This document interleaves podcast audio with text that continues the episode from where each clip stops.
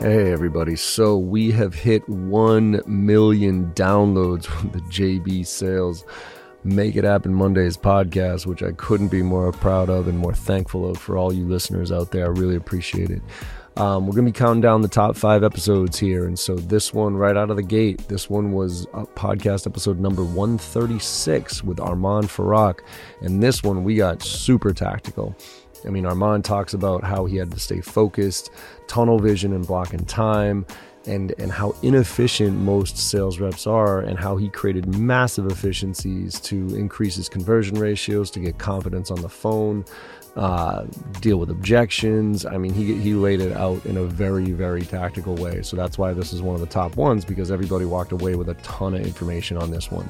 So listen to it again if you haven't listened to it in a long time. Write some notes down and be prepared for number four coming up here soon.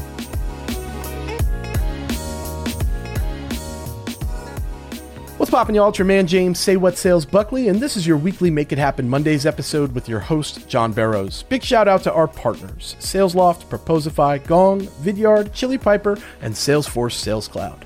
SalesLoft, our original sponsor, is the premium cadence platform for all things outbound cadence to drive results.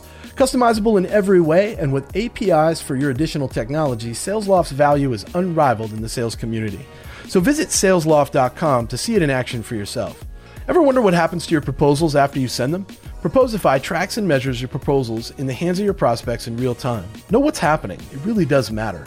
Check out proposify.com to learn more about Proposify. How well do your salespeople perform on their sales calls? Gong.io is the leader in conversational intelligence, and the insights that they bring to the table can change the game for your company as you scale. Check out Gong and Gong Labs to follow along with them as they show you what works and what doesn't. Video is fast becoming the standard for all things personalization. There's no better way to create videos, track them, and impact your clients and prospects than with Vidyard. With APIs for SalesLoft, LinkedIn, and more, Vidyard is quite possibly the most easy to use video platform out there. As a longtime user, I can stand by the value that Vidyard delivers to me in my outreach process every single day. Visit vidyard.com to find out more today. Scheduling can be a real nightmare when you have a packed calendar. Chili Piper makes calendar management easy. Your prospects, clients, and internal employees are but two clicks away from a meeting time that works for everyone. Everything you need can be found at chilipiper.com. Schedule better. Salesforce Sales Cloud delivers a streamlined experience for your front lines. More than just a CRM, this super powered digital Rolodex is customizable, drives actions, manages tasks, and is the engine for all things sales at scaling organizations. Make no mistake, Salesforce Sales Cloud will be the last CRM that you ever have to buy. Learn more at salesforce.com and dive in. The water is fine. Good afternoon, everybody. This is John Barrows of Make It Happen Mondays. So I'm here with somebody who is seems to be almost as busy as I am these days, and uh, we're gonna have a conversation about time management and how to get a bunch of shit done while we are going crazy. So Armand, the director of sales over at Carta, you want to tell everybody how, hello and where you're coming from? Hey guys, how we doing? John, thank you so much for having me on board. Yeah, so Armand, talk to me about like what, where, give us a little bit of background, like because I think this is going to put some context to this conversation right now, and leading up to actually what you're doing literally right now, you know, in the dual role that you're doing right now. Definitely. So by background, 60 seconds on me is I sold insurance for two years. I ran a startup for two years. I worked in strategy and venture investments for two years, and then I came to Carta. Uh, is a company that helps private companies manage their equity. So you can buy a stock of Walmart extremely easy. It's almost impossible to do that on the private side. And so I started as an account executive. I did about 225% of my number in my last quarter and uh, became the number one AE out of 40. And it was largely because I was ex- an extremely strong prospector. Was a solid closer, but the number one thing is I had more pipe than anybody else. And so they said, hey, take what you're doing, multiply it across 30 SDRs. Took over a team of 15 SDRs at the time and one manager and doubled the team size. So from 15 to 30, but quintupled pipeline generation across the nice. team. So from X million to XX millions. Uh, and then they said, hey, take what you're doing. SMB AEs don't have any uh, any SDR support, and go and expand your org. And so today I run both SDR and SMB AEs. It's a network of about 50 SDRs and SMB AEs as well as seven managers. So it's a lot. I mean, the, what you're what what you're dealing with right now. Um, because you know it's funny. I, I ask a lot of reps. You know, one of the big things for me that that reps when I say, "Oh, what do you want to get out of today's training or whatever it is," they always, you know, always time management comes up. And and I always call bullshit on reps. I'm like, why is time management a problem? Right? Because they say, well, I'm too busy. I got too they're, they're, I got too many things that, that they're asking me to do. And I literally say, bullshit. Like, fuck off. They're, that is not true. It is just that you're very inefficient with what you do. And I put that on myself too. You know what I mean? Like, like if I, like, it's not that I don't have enough hours in the day. It's literally that I waste some of the hours in the day by doing dumb shit or I'm not focused on things. So, what did you when you took that team from when you doubled that team? and you but you tripled the the output of that team. Like what were, what do you think the main before and after were that you brought to that that you brought with your skill set to that team to make it more efficient? Like what's the biggest challenge you see that reps have with efficiencies when it comes to doing i mean really at the end of the day when it's just prospecting right? You could sit there and say well what the fuck? You just got to make phone calls and do a little bit of research. Like why is it so busy? So what what are some of the things that you get in the way of reps and what is the biggest reason why they get in their own way? Hundred percent. I mean, you have the famous quote: "Everybody is it has a game plan until they get punched in the face." Yeah, and I hundred percent agree with that. And what that means for most sales reps or AEs or SDRs or whatever it might be is uh, you, you have a wide open week, and so you plan to make 200, 300, 400 dollars, whatever it is, it, whatever your metrics are, and then you get two, three discovery calls thrown on your calendar. Yeah. And then you got to send two or three follow-ups, and then you got to do this and that. You got to resp- uh, reply to your inbox, and then your boss blows you up with a forecast and all of a sudden, everybody says, you know, I'm just managing so many deals that I don't have the time to prospect. And for me, it was look, I, have a finite number of hours in the day, but what I can absolutely control is the transition lag between every single thing that I do. Okay. And so, what most reps would do is they would take a sales call and they would leave a little bit of buffer time to send a follow up email. Right. And then they would go on to the next sales call and they would send another one.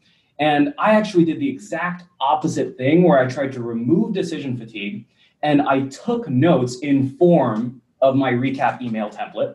Yep. And then I lined up my calls back to back to back to back to back to back to back. And if a call, if any single day got too ugly, I would block two hours minimum for prospecting only. And then at 4 p.m. at the end of the day, outside of the golden hours, every single follow up email would go out because they're not thinking about me through the whole day. They have calendars that look like yours, and they're doing the rest of their job throughout the day. And at the end of the day, they're checking their inbox. And that's the mentality behind it is bucket all the nonsense together and get momentum behind it. And I think that's I couldn't agree. Like it's funny, you and I do the exact same thing so so for me because i i use um you know chili piper for my for my meetings right so i'll send you a link to my calendar and i'll say okay just pick a time and i don't really pay much attention right so all of a sudden prep for my day tomorrow i'll look at my day tomorrow well whatever uh like monday or tuesday or something like that the night before and I'll be like, oh my God, you know, it's literally back to back to back to back, like every half hour. And so I do not have time to do the prep and the follow up, right? So I, I do the exact same thing. I go through my checklist the night before of all those meetings to prep for them to get my, you know, who am I talking to? What's my goal for that meeting? That type of stuff. I have a very structured way, the uh, way that I take my notes. I take them in a format that I can legit just cut and paste and put into an email for the follow up to say, cool. And then at the end of the day, that's when I'm doing all my follow up, right? So, because I'm getting very efficient at it. Have you done, let me ask you, how did you come to this point? Did, did you read anything about it, or was it almost like a forcing function for you to be efficient, or have you always been uh, very efficient with your with uh, how you've approached things? No, so I, I used to be fat kid, extremely disorganized, extremely introverted. Not a lot has changed, just a little bit less introverted.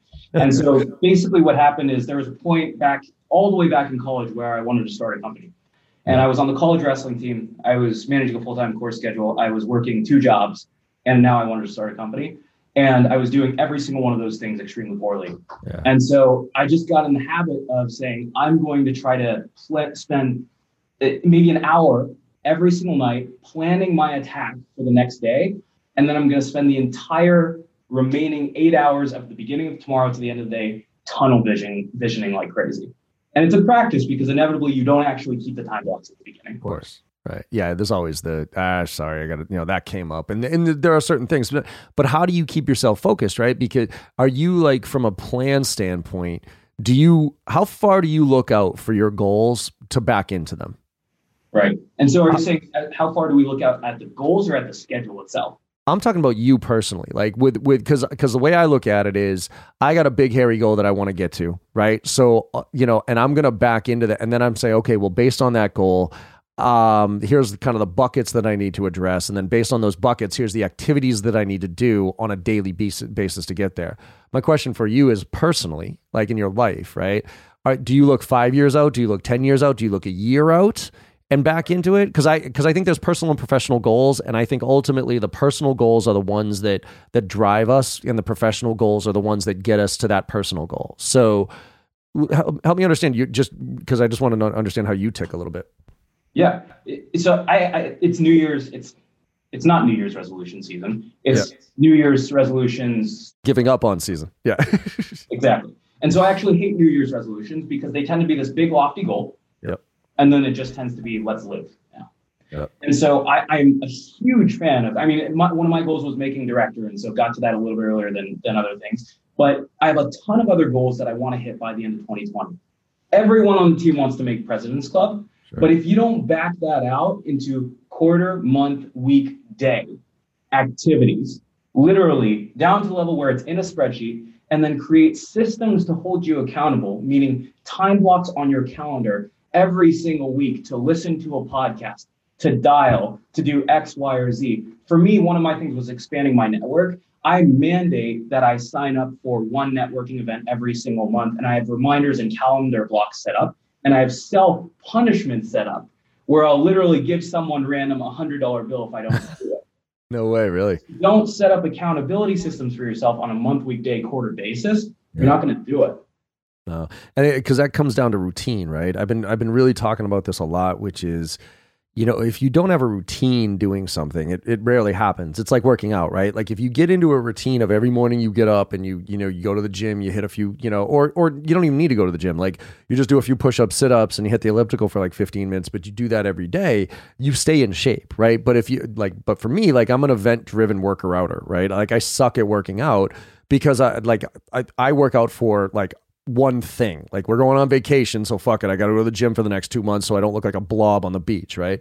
Um, but I know if I just woke up every morning and did a little bit. So what's your routine? I know you kind of broke down your week, but what's your routine look like? Yeah, so it starts in the morning, and, and I've amalgamated a series of morning routines from people that, that have mentored me over time. And so the first thing that I do is I don't hit the snooze button. And some of this comes from the book, The Miracle Morning, is you, the, the, the moment you hit snooze, you're basically saying, I'm willingly going to repeat the worst part of the day over and over and over again. And that is easily the worst part of the day. That stuff comes from the book, The Miracle Morning, phenomenal book. Uh, but then after that, I get up, I wash my face, blah, blah, blah. I immediately make my bed and sit down on the bed, and I start to have me time. And so okay. I want to start the day on my terms, not on someone else's terms. Yeah. And so what I do is I pick up the book or I listen to a podcast or sometimes I just sit there and I start writing. And I'm going to spend the first 10, 15, 20 minutes a day focus on getting myself better before I have a boss breathing down my neck, before I have a kid crying, before I have a girlfriend going crazy, whatever it might be. And I'm going to get that quiet time. Then while I'm doing that, I'm drinking pre workout on the side. Yeah. And the moment I get too tingly, that's when I get up and I go to the gym. okay. And so I've started my day two days before, but I feel like a million bucks going in. And I promise you, once it hits 7 p.m., I'm still going strong. Whereas other people are either skipping their evening workout or they're eating crap dinner or they're going out for drinks, and I still feel like a million bucks. Got it. Yeah, I mean, I think that's it, it, that routine and having it be consistent. Now, do you break your weeks down uh, where you do certain things in certain times of the like certain days of the month or d- days of the week? in terms of sales or just in general? Uh, sale. Let's talk. Let's let's now get a little bit more like towards our jobs, right? Like from a sales standpoint, um, you know, Mondays versus Tuesdays, mornings versus afternoons. Do you get that detailed? Hundred percent. And so there are certain things that are the first uh, dichotomy in your calendar should be your golden hours versus your everything else hours. And right. so those golden hours for me, that's 8 a.m. to 3 p.m. What do you define as a golden hour?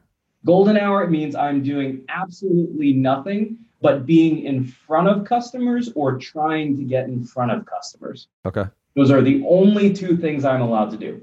Okay. And so it's either taking discovery calls, it's writing cold emails, it's making cold calls, and it's getting in front of people. Okay. Everything after that comes from the hours of 3 to 7 p.m. and beyond, where it's follow up emails, it's researching accounts, it's finding accounts. All of that stuff comes after hours.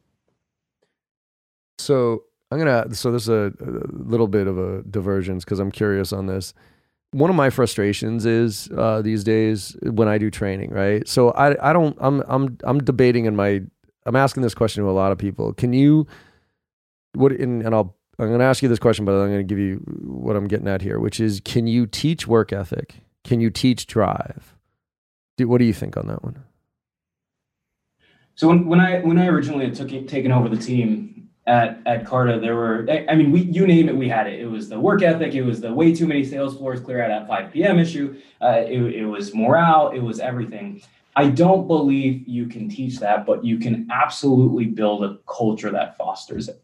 Okay. And so the way you find it is you hire for the right types of people and the first thing you got to do is you got to rally around a around a core and the number one thing that i hire for is the chip on the shoulder okay. right not an attitude yeah. issue yeah yeah got a little bit of something to prove how do you find that out there are, i mean we could have a whole session about interview questions but I, yeah. I, i've been through a number of sales interviews and one of my philosophies on sales interviews is that they should be extremely difficult yeah. Because you need to see how people react to diver- uh, to, to adversity. Totally. And so one of my favorite things to do is, for example, uh, when I want to get a sense of how an SDR is going to prospect. Sure. And so I'll say, hey, there are 40,000 venture-backed companies out there. And on any given day, you gotta you gotta get down to 50. Okay. I'm going to give you an infinite database of publicly available information. I want you to start giving me filters that help you narrow down to what our ideal customer might be and who you're going to run a cadence or sequence or campaign against. And so inevitably they'll keep giving me filtering criteria and I'll just keep going until they run out. And I ask them to get resourceful. Then you get a sense of how they start asking questions and how they do when they're under pressure. If they start sitting back in the chair, if they get nervous, they're twiddling their thumbs. And that's how you can start to see how someone acts under pressure. We do the same thing with a cold call test, where it's never an easy cold call, but the people who demonstrate the grit and the coachability throughout the call are the ones that come through. I used to do that too. So I would go through the interview and I would ask good questions and I'd push them a little bit. But then, and but there's always the professional interviewers. You know what I mean? There's always the kid that that has read all the books on interviewing and knows the questions, no matter how good we are at asking them. Um, but then I put I used to put them through this uh, cold calling exercise where I would say, all right, whatever, like tell me what you sold. Well, like what what did you sell recently? Even if it was just something that whatever you're passionate about, right? Like now I'm gonna be your exact target market market for that thing. Go in the other room, cold call me, and all you got to do is get a meeting, right? So I'd, I would let them go do that, and whether they're good or bad, it didn't matter because when I when they came back, I would give them feedback well, this is what you did good. This is what you did bad. I think you didn't do this. But now you got to go back into the other room, cold call me again. But now you're selling my product. Now you're selling. I, you know, at back of the day it was outsourced IT services, right? So I now now you're now you're a rep here at this company, and I am a target market for you, and you need to now cold call me. And again, you're not pitching anything. You're just trying to get me a meeting. And and the people that took the coaching were the ones that I said, okay, right? Versus the ones who either just didn't take the coaching or tried the exact same approach or just didn't even listen to what I said. Those are the ones I was like, I don't give a shit how good that interview was. If you're not coachable, I don't care. Exactly. And and what's hilarious is we do something very similar where we wipe out, whiteboard out feedback and we watch the candidates very closely to get a sense of how they react. And inevitably, a lot of them will, will know to be coach, coachable in the interview. But again, if you do the exact same thing again, I actually prefer if it's worse the second time. Right. Because you tried something you're trying something new. Yeah. And almost it, it's very, very rarely better the second right. time. It's almost never better the second time. Yeah. But I appreciate that they're trying something new and they're trying to get reps in. Yeah. So so what do you do? So like because I think I, I think you're spot on, right? Like you build that culture. Um but you got some say you got some kids on the team that are just like just the you know, go home at five kids. I mean, yeah.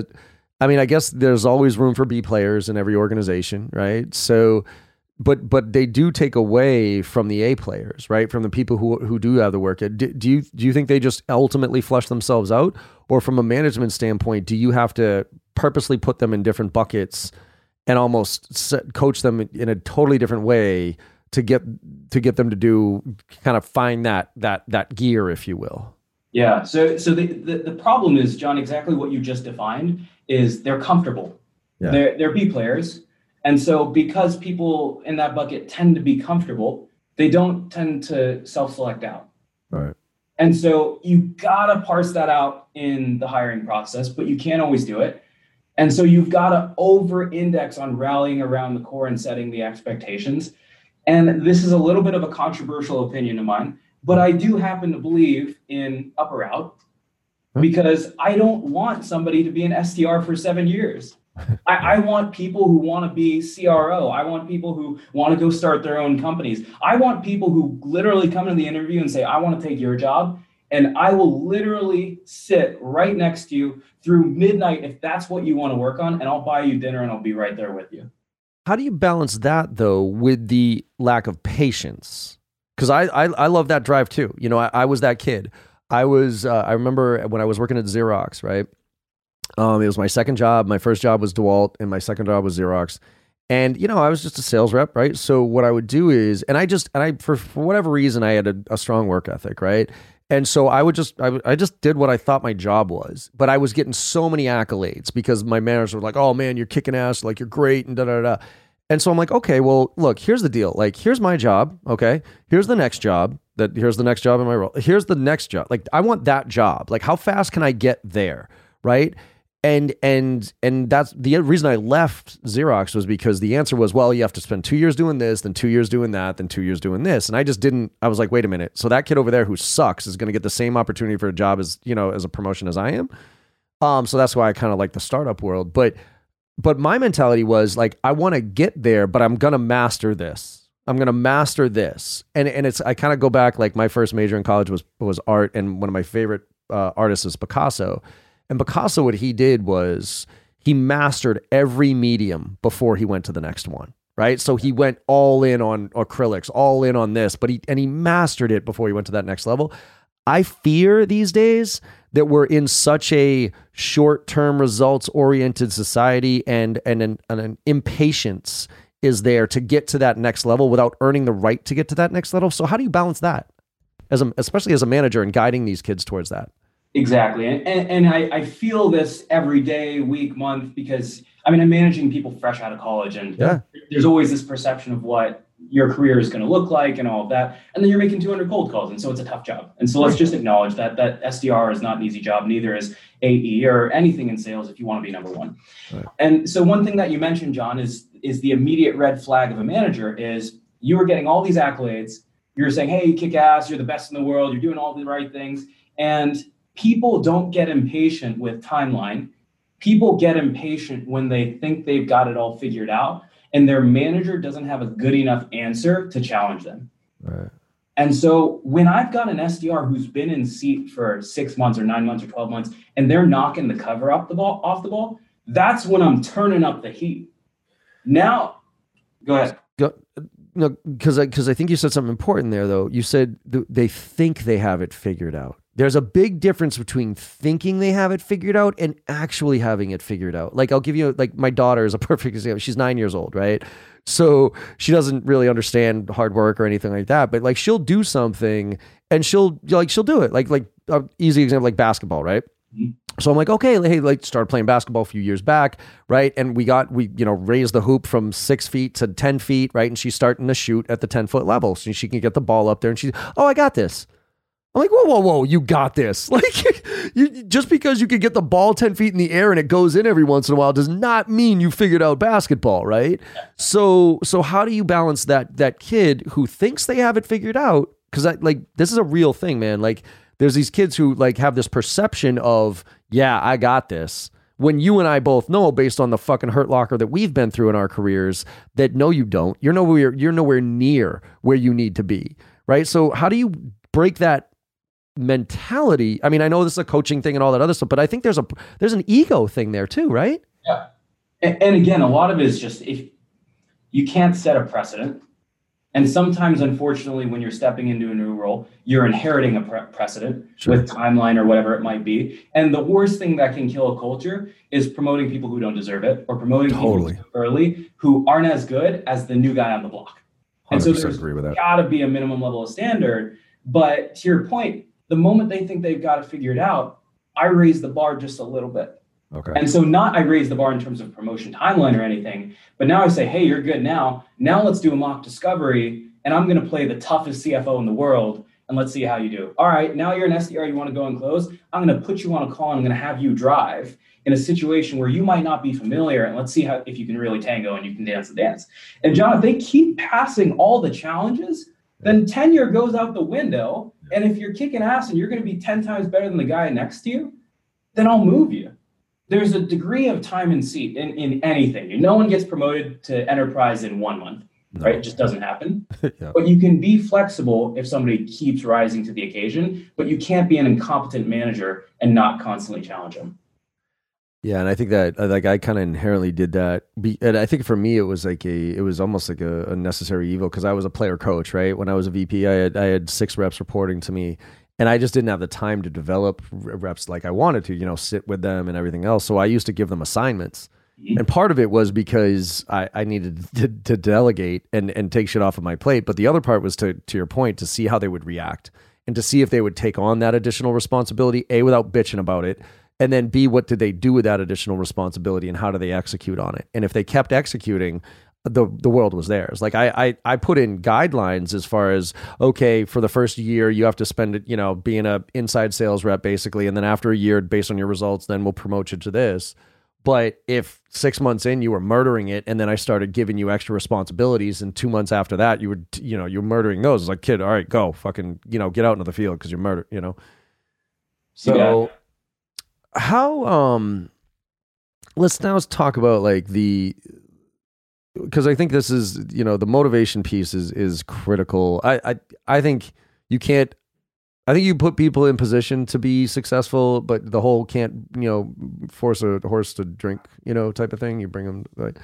Um, let's talk now though about like the the how you actually find the time to carve off all the stuff that isn't important because I think that's like people get bogged down with shit that's just straight up not important. They think it is. And so it's kind of that 80 20 line right? How do you how do you figure out what's actually important to working on and, and what's not on a day to day basis?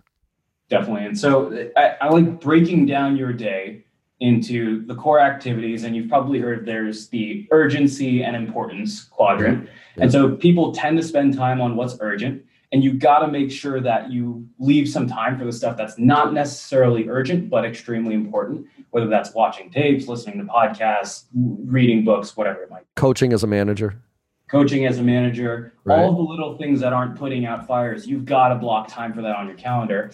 But then you also have to block time for all the stuff that's just the core pieces of the job. What it is, y'all, it's your man James, Say What Sales Buckley with this breakout message, a special message for you. We are probably doing the biggest giveaway that we have ever done. Our friends at Pillar Booth made two Make It Happen JB Sales call booths. These soundproof booths are epic. You can get in there and do your calls with no distractions and make things happen every single day. I think these are going to end up being in offices everywhere. They go for over $5,000, and we are giving two of them away to two very lucky winners. We are also going to give give these winners 10 memberships to JB Sales, 10 annual memberships to JB Sales, and a one hour Ask Me Anything session with John Barrows himself, valued at over 5K. Let me tell you, this is over $13,000 worth of prizes. Be sure that you enter this giveaway. Find your information at content.jbarrows.com slash giveaway. That's where you're going to be able to enter. That URL again is content.jbarrows.com slash giveaway. You don't want to miss out on this opportunity to get this crazy value for this giveaway. We will see you soon. Hashtag say what sales. If you're a salesperson, we're the same person. Let's get back to the show. And so I broke it into three different pieces as an account executive.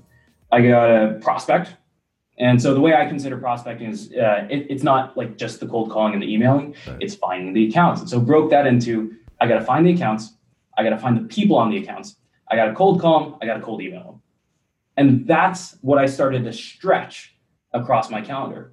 So I said I got to do cold cold calls every single day because there's a I am the the bottleneck there.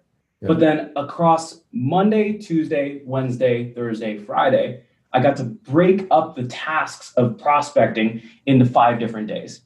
And so what I always like to say is I can beat Usain Bolt in a 50 meter dash.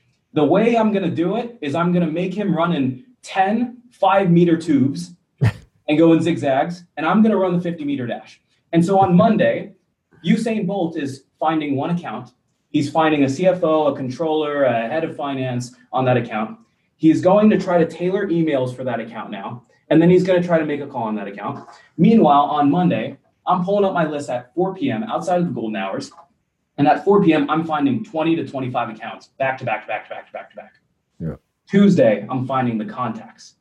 Wednesday, I'm teeing up the sequences and I'm just getting in email writing mode. And all my mind is doing is it's writing emails. I got the same tabs open. Thursday, I'm cleaning out all the junk or reworking it at a different angle. And then Friday, I'm doing deep, deep, deep ABM style account teardowns. We're actually sending people cakes and cookies and all that good stuff. Nice. So I mean, I mean, to me, it just screams like structure and organization, focus, right? I mean, time management to me, time management, momentum and focus are two underrated things in, in the sense that by focusing for a period of time, I, I think there's there's something about this. Uh, I forget the book, but it's like there's some you probably know it better than I do. But if you have momentum doing something, right, where you you you you you have that groove and you stop for any reason, I think it's the stats say it takes something like eight to ten minutes just to get back to where you were right? So if you're cold calling, going back to your example of like you're cold calling and somebody gets a meeting and then they stop and they send information, and they go grab coffee, like you just murdered your momentum with cold calling. So it's like for me, I'm just cold calling during that hour. I'm not sending information. I'm not doing research. I'm not getting my. I do a. I usually do a one hour prep for a one hour call blitz.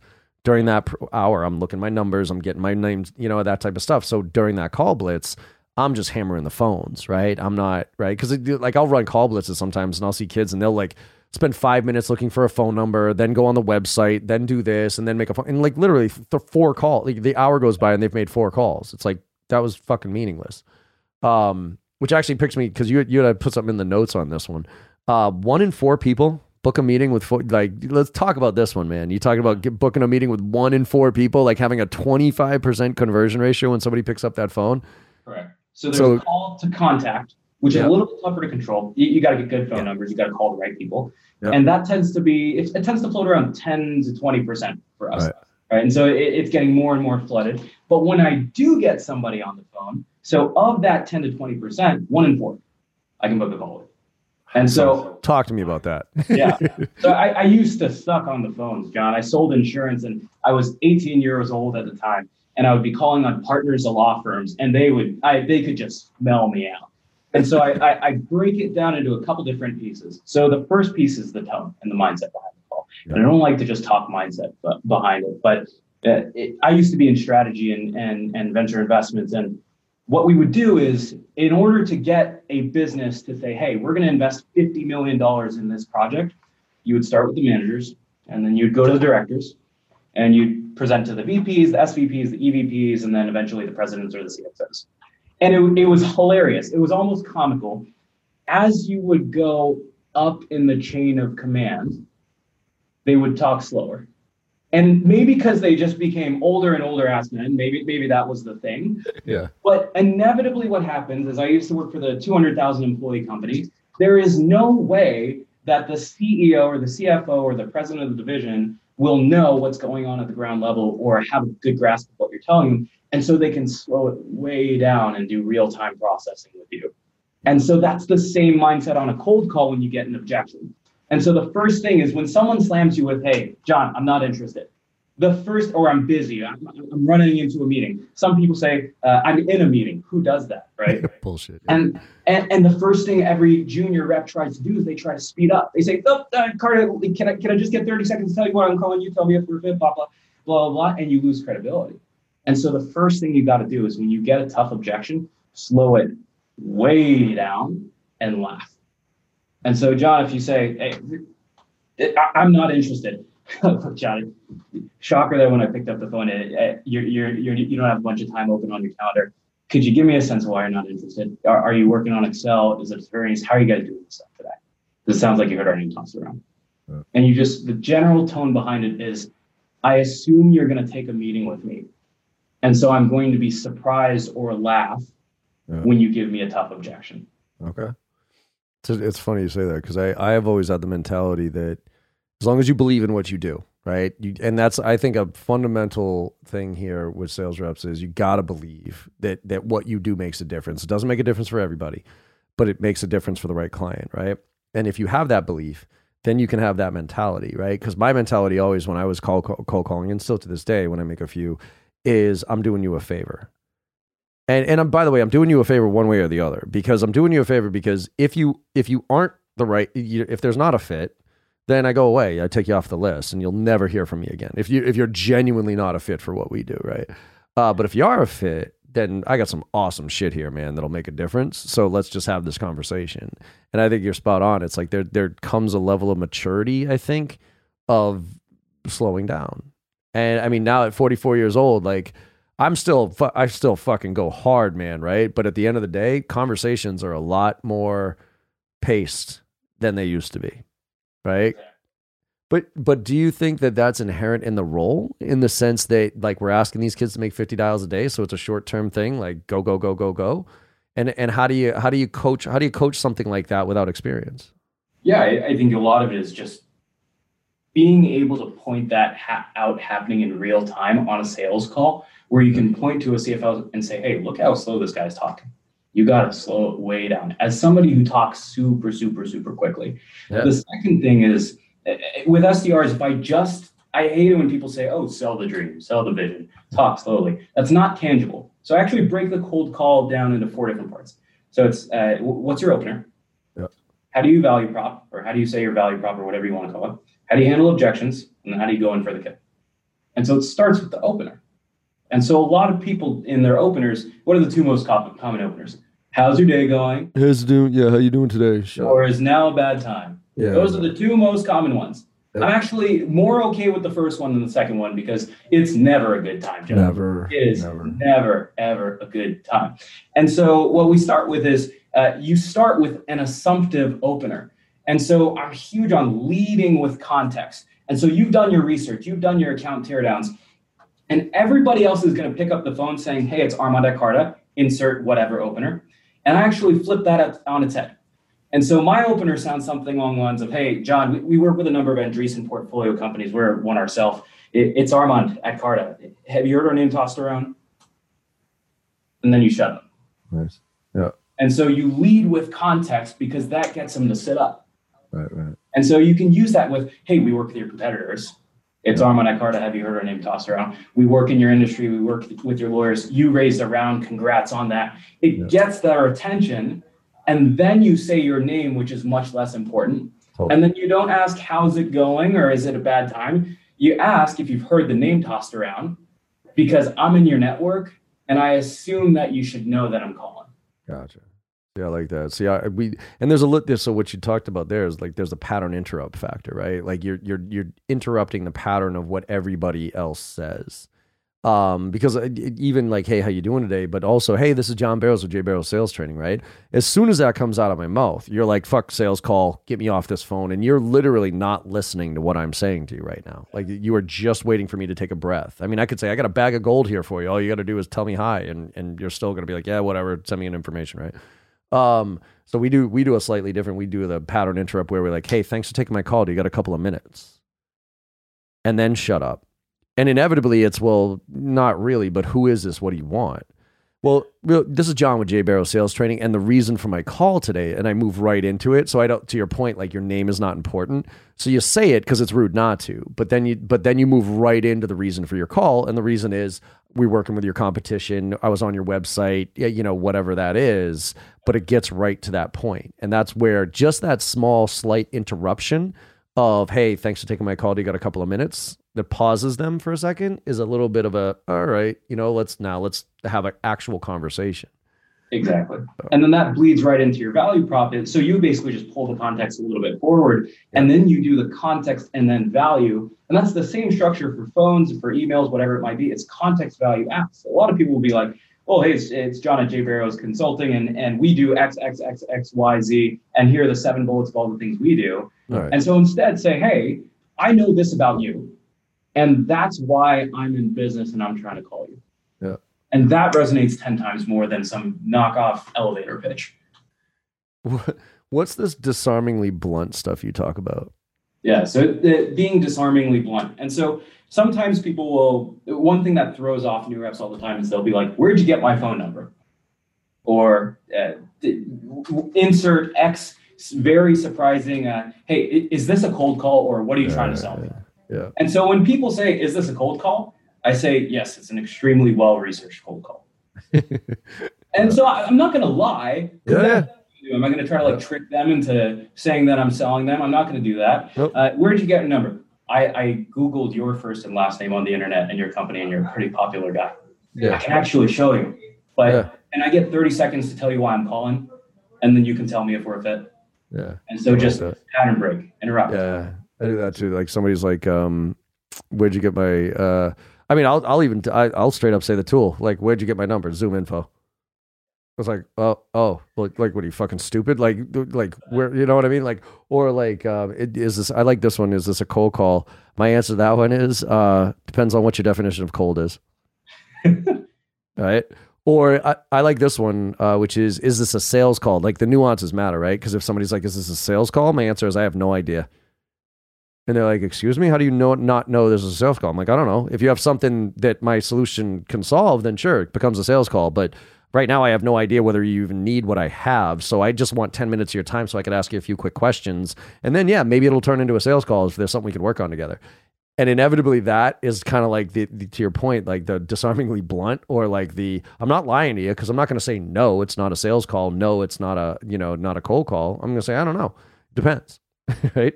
It's, it's the same exact philosophy by behind. I mean, John, basically what you're saying is like you're going to do that pattern interrupt and basically say, hey, I don't know if this is a sales call. I'm not a, a horrible salesperson is the one who sells before they need to sell or sells before they know context. And so this is actually about you, right? I'm in your network. I'm going to ask you a couple questions. The same thing goes when you get a really, really tough objection. Instead of giving an answer, if somebody says, I'm on this competitor, don't Yeah. just start ripping apart the competitor, especially if you're in a complex solution. If someone's on SAP and you're selling Oracle and they say I'm on SAP, you could literally go through 17 different white papers on how SAP is different.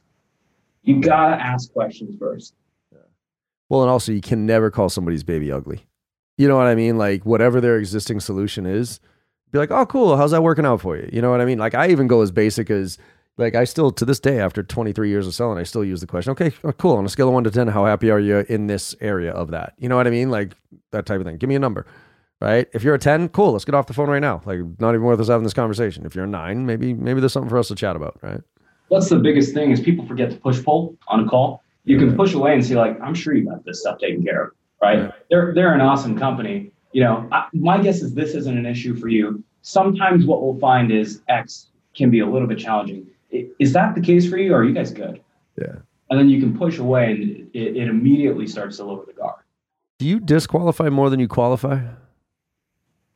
when I, the moment, so the beauty of the phones is you can get to your quick nose faster. Yeah. So whatever it is about human psychology, there's something called an open rate on an email, as you know, and there's a 50 to 60 to 70 percent open rate if you're if you're quite good, and then there's the reply rate, which is dramatically lower than the than the open rate, and so inevitably. The remaining 50 people who did open the email but did not reply to the email are inherently telling you no Right. or they have objections that they don't actually want to give you. Yep. And so if I get one, two, three objections that I know card is not going to be a fit for or whatever I'm selling, it's actually great because now I can take them out of my account list. It actually allows me to spend less time researching and writing emails to get a quick rejection. But when I smell the right type of rejection that they weren't willing to give me on the email, that's when I come in hot. Do you have you been through Sandler Yes. upfront contract? Yes, we've done it. Do you, do you use it? I don't use it. So they, start with the did I catch you at a bad time? I, I don't like that. I think that's terrible, right? No, but I'm saying like, hey, the you know the goal of this call is I'm going to ask you a few quick, you know, something like this on a cold call. So uh, usually my flow is, hey, thanks for taking my call. Do you got a couple of minutes?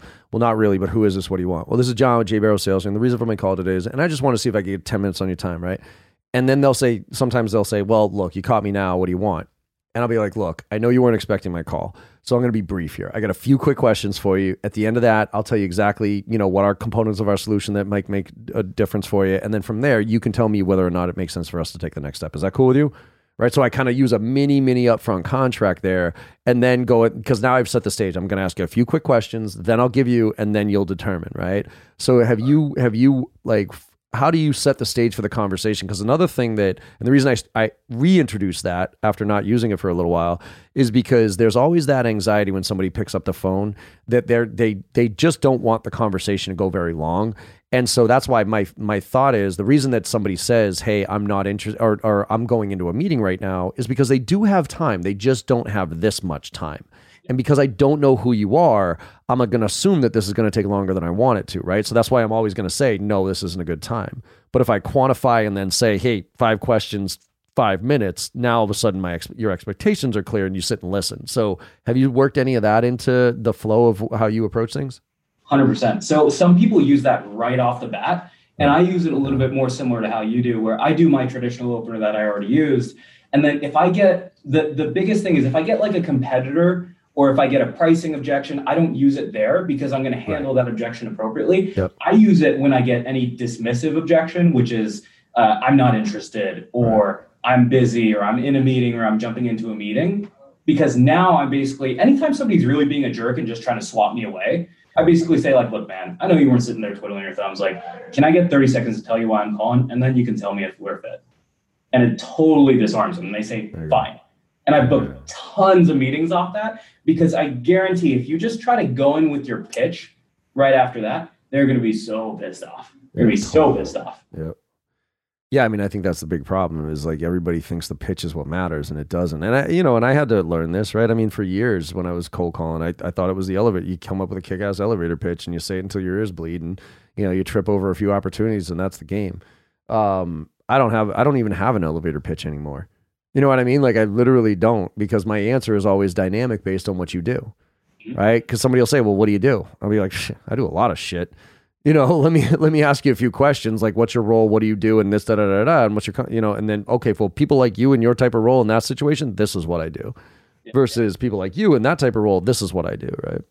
I made a post the other day and I, I put up a picture of Xzibit, you know, from Pimp My Ride, yeah. and so uh, the the post is that nobody gives a crap about the history of your company or your elevator pitch. The elevator pitch is dead if you get into an elevator and all of a sudden start saying Carta was 10,000 customers and this and that, nobody cares. No. And so when Xzibit sells his uh, whatever bathtub in a truck, he doesn't start the episode with a bathtub in a truck. You'd be horribly confused. Right. And so what he does is he says, Yo, dog, you told me you like this. And so I put a bathtub in your truck. You told me you like to swim. So I put the jets in the sky and all that right, stuff. Right. And so he says, You told me this. And so that's why we do this. And that's the philosophy behind discovery, behind cold calls. Cold calls are really just a compressed discovery call. And if you can get really, really good at cold calling, it'll actually make you shut up more in a discovery call. That's a, why. Tell me, because I, I like that. I, I think I know where you're going with that. Like, why? Why will you be better at discovery if you do a really good job cold calling? So it's a couple different reasons. So you, you ever track talk to listen ratio? Oh yeah. And yep. Exactly. And so that's the first thing is in a cold call. If you can't get past those first 30 seconds, yeah. or if you can't catch their interest in a very, very few number of words, you're screwed. Yeah. In a discovery, you have the luxury that ignorantly you may be able to talk at a prospect for 30 minutes. Yeah. You don't have that in a cold call. Right. The second thing is in a cold call, I think of a cold call as an hourglass. And so the hourglass is constantly spinning down sand. If you can get past the first 30 seconds, the hourglass will continue to spin down sand. Every time you can ask a question and handle an objection well, you get a little bit more sand in that hourglass. Gotcha. There's some high watermark or high sand mark where if you ask enough good questions and you identify very quickly one or two pain points and handle those objections extremely well, you can cut it off and book the meeting when it's hot. And so if you can't get one or two or three pain points, nobody ever picks up the phone. Hey, we do this. Boom, let's meet. Never happens. Yeah. The money is made in handling the first, second, and third objection and booking the meeting. And that's discovery. Like it. Cool, man. Well, shit, man. I think we could we could do a whole training on this stuff. You and I, like, uh, we we have a very. I, I think we t- we we use different phrases for different things, but we got a very similar approach to to the tactics around and the structure. And I think this is cool where where it ended up, right? Because we talked about the structure of your days, the structure of time management, but also getting getting down to the like the structure of how you make a call. To your point, how you introduce yourself matters. What that initial value proposition is, how you handle that objection, and then how you close it out. You can, if you parse those things out, you can actually start to micro test each one of those components, right? Where it's like, okay, I'm going to change my intro. I'm going to keep the same flow of my conversation. We're going to change the intro a little bit there and see what happens to it. Are you big into like testing different approaches, or like how do you how do you how do you how do you evolve? right? I, and so it's a lot easier in email because it's written. You right. can do a little bit of that stuff in chorus and gong, but it's yeah. it's not perfect yet. Right. But the bottom line is back in the old days, you would literally have a T chart when we were selling insurance. And I would try this opener 17 times, try the yeah. other opener 17 times. And I know you've told some stories about that. Yeah. And I would do that. And so I can do that in the masses with 30 SDRs. Holy shit. I can be like, all right, we've done pricing tests where like everyone's going to quote at this price and they're going to do these features, and then everyone else is going to do a la carte. And we're going to see where it comes.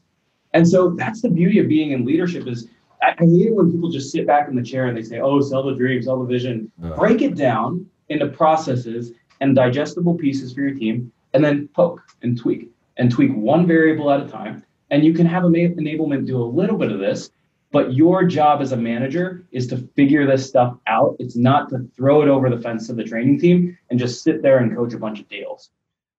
I mean that that's actually I was having a conversation recently with somebody where like I think the inadvertent uh, outcome of of the uh, proliferation of of um, enablement, right? So enablements come on strong over the past few years as far as like a really big, you know, good department. Most companies are investing in sooner and that. Type. But I think an inadvertent outcome is like a lot of managers have just thrown up their hands to say. Oh, that's their job. You know what I mean? Like, oh, their job is to train my team. I'm I'm going to help close deals. So I, I to to get in the weeds like you're talking about and leverage the team to test out certain shit and be there with them making those calls sending the you know what i mean? Like that's re- what real leadership and management does and that's where teams get excel and and to your and circle all this through that's where the people who don't buy into that mentality will filter out really fast and you'll have those kids who are driven who want to be metric driven you know what i mean? And and, and that team that'll keep figuring things out as you go. Exactly. Good, Cool, awesome, man. Well, I love this conversation. Um, let's uh, so let's because I'd like to kind of keep these around forty five minutes or so. What's um what's a good way for people like what do you what, what do you want people to know now as far as what Carta what you're doing like um where to go find you? Are you guys hiring? Talk to me a little bit. Definitely. So Carta is an awesome place to work at. We keep a pretty high energy and pace. You can tell I, have had a couple Red Bulls today. and so if you want to come in and you want to be number one, you want to start a company, you want to be a CXO, uh, come and apply. And you can also just email me directly at Armand, A R M A N D, at Carta, C A R T A dot com. Love it. So you can just send me an email. We're hiring like crazy. We're backed by some of the best VCs in, in Silicon Valley, and we're about 900 people. So we're right in that sweet spot where we're still small enough to be a nimble startup, but yeah. we're not this big conglomerate. So you can still grow quite a bit. And I'm 27 years old, and I, I think I'm an example of that. Yeah, that's huge, man. I mean, kudos to you. I fucking was nowhere near where you are at 27 years old. So good for you. Um, awesome, man. Well, thank you so much for this time. I appreciate it. Um, for everybody else out there, hopefully you enjoyed this conversation as much as I did and got some stuff out of it. Because there was, we talked about some real tactical shit here that that you should go back and listen to and apply. Um, because there there's some there's some gems in this one. So thank you very much, uh, Armando, for this for this conversation. I appreciate it, brother. Thanks, and every everybody out there, just as always, you know, if you're having a shitty day, uh, try to go make somebody smile. Because even if you had the shittiest day ever, if you made somebody smile, you know you had a good day. And we need to spread a little bit more positivity in this world. So, everybody, have a great week and make it happen. Thank you all very much.